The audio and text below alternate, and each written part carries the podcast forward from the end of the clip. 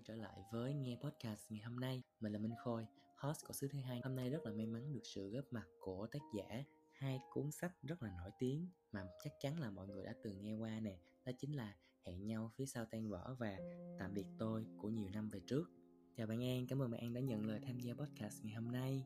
À, anh hãy giới thiệu về bản thân cho ừ, những cái bạn nghe đài hiểu hơn về mình ha. Chào mọi người, mình là An, mình là tác giả của hai cuốn sách mà bạn vừa giới thiệu. Cảm ơn vũ trụ và các bạn của nghe podcast đã mời An đến với lại cái buổi podcast hôm nay. Thật sự thì cũng là một cái cơ duyên để mà mình có thể gặp nhau ngày hôm nay để uh, mình có thể bàn nhau về những cái topic mà những cái bạn trẻ rất là quan tâm. Tháng 11 sắp tới có một cái ngày mà chúng ta chắc chắn là phải kỷ niệm thật là to lớn rồi. Không biết là anh có nhớ là ngày gì không ha? Tại vì à, tháng 11 là sinh nhật của mẹ anh á nên là anh anh luôn nhớ. Sinh nhật của mẹ anh là ngày 20 tháng 11 cũng là ngày nhà giáo Việt Nam luôn oh, thật hả anh? Vậy thì là quá là trùng hợp rồi Tại vì podcast của mình ngày hôm nay cũng sẽ rất là liên quan tới ngày 20 tháng 11 đây À, vậy thì ngày 20 tháng 11 là ngày Nhà giáo Việt Nam Đây là một cái ngày mà thật sự rất là ý nghĩa Tại vì mỗi năm khi mà mình lớn lên đó Mình đều có cái kỷ niệm về cái ngày này đúng không? Không biết là hồi đi học á, à, anh có nhiều kỷ niệm về ngày 20 tháng 11 không ha? Anh lớn lên ở một cái vùng quê cũng nhỏ, cho nên là cái truyền thống về ngày nhà giáo Việt Nam thì à, rất là được quan tâm. Từ khi anh học mẫu giáo cơ, bố mẹ của anh đã rất là quan tâm thầy cô rồi, kiểu muốn gửi gắm con mình để con mình được giáo dục tốt. Cho nên là đến ngày 20 tháng 11 bố mẹ thường mua một cái phần quà nhỏ có giá trị tinh thần thôi, hoặc là hoa và đưa cho anh để anh mang tặng thầy cô á. Thì từ cái bài học đó và sau này khi mà anh lớn lên, anh đi học, đến ngày 20 tháng 11 thì anh đều chuẩn bị cho thầy cô một cái món quà nhỏ. Thì đương nhiên nó chỉ là cái giá trị tinh thần thôi, nhưng mà mình, ít nhất là mình đã thể hiện được cái lòng biết ơn của mình đối với thầy cô giáo rồi chắc hẳn là trong cái hành trình đi học của mình thì chắc chắn là anh chắc là đụng đã gặp rất là nhiều thầy cô mà có thể là truyền cảm hứng được cho anh để mà mình học tốt hơn, đúng không? Thì không biết là có thầy cô nào mà tới bây giờ khi mình nhắc tới anh động lại được về cái sự truyền cảm hứng của người ta không? Tất cả các cái thầy cô mà đều, mà đã dạy anh á, thì anh đều cảm thấy là biết ơn bởi vì mỗi người đều cho anh những cái bài học rất là quan trọng để giúp cho anh trở thành cái phiên bản ngày hôm nay. Thì anh nghĩ là ừ, mọi người đều có những cái bài học riêng và tất cả đều truyền cảm hứng đến cho anh. Cho nên là anh cũng không biết là ai mới là cái người à, truyền nhiều cảm hứng nhất. Thì mỗi thầy cô có một cái câu chuyện riêng và cho anh những cái bài học khác nhau á dạ rồi ok. Đối với topic này thì nói về truyền cảm hứng đi ha. Trong cái đường đời của mình á thì chắc chắn mình sẽ gặp rất là nhiều thầy cô có thể dạy cho mình những bài học tốt và truyền cảm hứng cho mình đạt đến mục tiêu của mình. Vậy thì không biết là anh có thể đưa ra được ba yếu tố cần thiết của một người truyền cảm hứng không? Theo anh ba yếu tố để trở thành một người truyền cảm hứng đó là làm việc trung thực và sứ mệnh. Làm việc trung thực và sứ mệnh. Ồ vậy thì anh có thể nói rõ hơn về cái này không theo anh thôi nha, con người luôn ờ, sinh ra để học một cái bài học nào đó và tạo ra cái giá trị trong cuộc đời mỗi người thì tất cả mọi người đều sẽ làm việc và thông qua cái công việc của mình để có thể tạo ra nhiều giá trị nhất có thể yếu tố thứ hai đó là trung thực. Cái yếu tố này đối với anh rất là quan trọng bởi vì khi mà mình tạo ra cái giá trị giá trị đó nó phải do chính mình tạo ra và cái giá trị này phải trung thực. Cái câu chuyện của mình nó mới thật sự chạm đến tất cả mọi người. Và cái yếu tố thứ ba đó là sứ mệnh. Khi mà mình làm tốt cái công việc của mình và cái công việc của mình là cái công việc mà mình yêu thích là công việc đó, tất cả mọi người cũng cần nó và mọi người quan tâm đến nó, thì anh nghĩ đó là mình đã thực hiện được cái sứ mệnh của mình rồi ý là những cái lập luận này em thấy là nó rất là mới luôn á. Em cứ nghĩ là anh phải đưa ra những cái gì mà nó rất là cao siêu để mình hơi khó hiểu xíu, nhưng mà anh giải thích thì em thấy là rất là dễ hiểu nha. Ví dụ như mình đã học ở trên trường lớp rất là nhiều nè, người ta thường nói là sách vở, lý thuyết thì rất là khô khan, khô cứng, nhưng mà không biết là có những cái bài học nào anh đã đã học được từ sách vở hay là từ trường lớp, nhưng mà nó có ích cho anh và anh có thể sử dụng được cho tới bây giờ không? Ngày xưa lúc mà anh còn ngồi trên ghế nhà trường á, anh là một con người, kiểu anti học nhiều luôn, tức là anh nghĩ là anh quan tâm cái gì thì anh sẽ học cái đó thôi. Anh thấy là những cái kiến thức mà ở trên ghế nhà trường nó hơi lý thuyết và nó không phù hợp với anh và ngày xưa anh thích học môn gì thì anh học môn đấy thôi. Mà sau này trải qua những cái biến cố và đi ra ngoài cuộc sống, làm việc thì anh thấy tất cả những cái kiến thức ngồi học trên ghế nhà trường ngày xưa đều là những cái kiến thức cần thiết và nền tảng để mình có thể giải quyết một cái công việc gì đó. Ví dụ như là ngày xưa anh nghĩ là toán toán thì chỉ cần học đến mức độ là có thể tính toán ra được rồi. Nhưng mà sau này anh gặp rất là nhiều người giỏi và anh thấy là anh không hiểu là tại sao người ta có thể giải quyết được những cái vấn đề đó rất là nhanh và rất là logic. Anh mới kết bạn, trò chuyện với mọi người và anh mới nhận ra một cái vấn đề, đó là mọi người đã rất là chăm chỉ từ cái thời đi học và những cái kiến thức họ học không phải để họ áp dụng trong cuộc sống mà họ dùng những cái kiến thức đó trở thành cái nền tảng để mà họ xây dựng cái tư duy cá nhân của họ. Và từ những cái kiến thức nền tảng đấy, họ có thể giải quyết được những cái công việc mà nó khó hơn và nó yêu cầu đòi hỏi cái trí tuệ hơn, thì anh nghĩ là bất cứ cái kiến thức nào học ở trên trường ngày xưa nó đều có cái giá trị riêng của nó. Và thật là tiếc là có những cái thứ mà anh đã bỏ lỡ là những cái kiến thức mà anh nghĩ là nó không quan trọng với anh, nhưng mà anh vẫn cố gắng trong cái thời gian mà anh đi học và mãi mãi đến về sau nữa. Ngày nào anh có thời gian rảnh thì anh đều học học hỏi một cái gì đó rất là hợp lý ha em cũng nghĩ như anh á. Xung quanh em có rất là nhiều bạn mà họ nghĩ rằng là những cái kiến thức trong sách vở là không cần thiết phải ra ngoài phải bươn chải phải trải nghiệm thì mới có được tư duy tốt. Mấy bạn cho rằng là như vậy nhưng mà em thấy là kết hợp giữa cái kiến thức nền tảng sách vở và cái kinh nghiệm thì mình mới có đủ cái kỹ năng đúng không anh? Ừ anh cũng nghĩ vậy. Đó là một số cái thảo luận của mình về ờ, ngày 20 tháng 11 không biết là 20 tháng 11 anh có cái uh, lời chúc hay là lời tri ân hay là là bất cứ cái sự gửi gắm nào anh muốn nói với những thầy cô hoặc là với những cái người thầy trên cái chặng đường đời của mình không?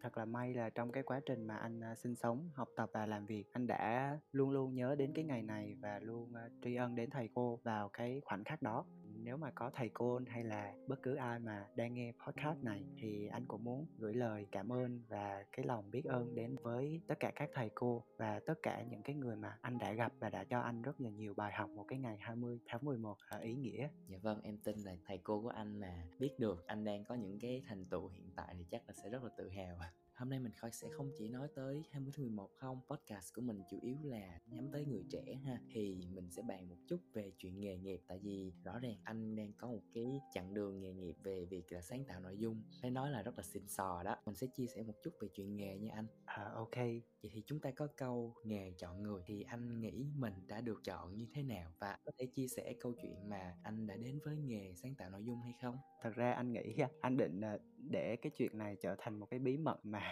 à, chết cũng mang theo nhưng mà hôm nay hôm nay sẽ bật mí cho mọi người biết. Đó là cái à, hành trình mà anh trở thành một cái người à, content creator á. Trước khi mà đi những cái bước chân đầu tiên á thật ra anh tạo một cái blog và anh à, muốn chia sẻ cái giá trị của anh về vẽ tranh minh họa thì mỗi ngày anh đều ờ, chăm chỉ vẽ tranh và đăng lên đấy và viết một cái caption thì uh, mọi người uh, có theo dõi anh và biết đến cái tranh của anh nhưng mà chưa một ai khen anh vẽ đẹp hết. À, à, nhưng mà trộm vía là mọi người khen là caption của anh rất là hay và anh nghĩ anh được chọn theo cách đó tức là vũ trụ đang muốn gửi tín hiệu đến anh là anh không có hợp với lại à, cái việc à, vẽ tranh lắm đâu, nên là cần xem xét lại. Từ đó thì anh à, cố gắng anh viết nhiều hơn và trau dồi kỹ năng viết. Anh học hỏi xem các bạn content creator đã làm gì và anh đồng hành cùng các bạn để có thêm cái kinh nghiệm. Từ cái kinh nghiệm mà anh học được thì hiện nay anh đã trở thành tác giả của hai cuốn sách rồi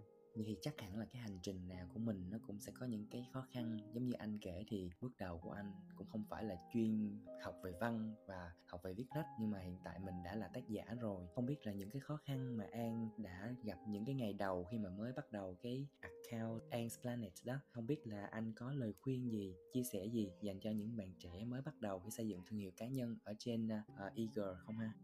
Lúc mà mới bắt đầu, anh cũng gặp nhiều khó khăn lắm, nhưng mà anh tin là hành trình vạn dặm thì cũng bắt đầu từ một bước chân. Cho nên là anh nghĩ là mọi người sẽ có những cái khó khăn riêng thì anh chia sẻ cái khó khăn của anh để mọi người biết đâu mọi người có được cái cảm hứng riêng của mọi người để giải quyết cái vấn đề của mọi người. Ban đầu khi mà anh viết lách á bởi vì vẽ tranh thì có thể ok nhưng mà khi mà anh viết á thì anh rất là ngại bởi vì anh sợ mọi người hiểu nhầm rằng những cái cái anh viết đó là cái câu chuyện mà anh đang gặp phải. Thì uh, mọi người kiểu uh, quan tâm nhiều hơn thì anh cũng hơi xấu hổ. Tại vì những cái mà mình viết khi mà mình còn là một người quá trẻ thì anh sợ nó không hay và anh sợ nó không có nhiều giá trị về nội dung. Cho nên anh cũng rất là xấu hổ khi mà chia sẻ và sợ mọi người biết. Nhưng mà sau này khi mà anh làm content được một thời gian dài rồi thì anh thấy cái điều đó nó rất là bình thường. Cái khó khăn thứ hai, anh nghĩ là cái quá trình truyền đạt nó sẽ phụ thuộc vào cái nền tảng mà mình sử dụng nữa. Có những cái tác giả viết rất là hay nhưng mà không có được cái truyền thông tốt hoặc là họ không có vận dụng được cái thuật toán của cái nền tảng mạng xã hội để gửi cái giá trị của mình đến cho cái độc giả thì anh nghĩ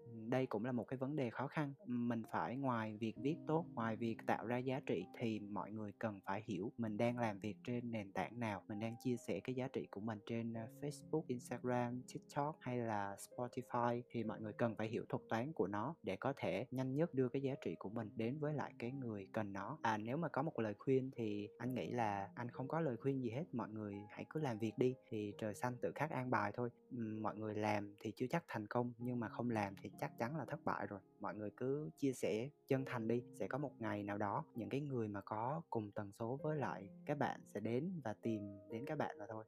Thông qua những chia sẻ của anh thì em cũng nhận ra được là để làm cái gì đó thành công thì chúng ta sẽ phải cần chăm chỉ là kiên trì đam mê cũng như là cũng phải có cái sự nhiệt thành để theo đuổi những đam mê đó đúng không anh? Ừ như anh cũng chia sẻ ba yếu tố cần thiết của một người truyền cảm hứng đấy là làm việc trung thực và sứ mệnh. Bất cứ cái gì mình làm cũng vậy, cũng cần cái tâm huyết và thời gian. Thì khi mà mình đã cố gắng hết sức và mình đã đầu tư tất cả những gì mình có vào trong một công việc và làm cái việc đó với công suất 200% thì không có lý do nào mình không có đạt đến những cái thành quả mà mình mong muốn hết.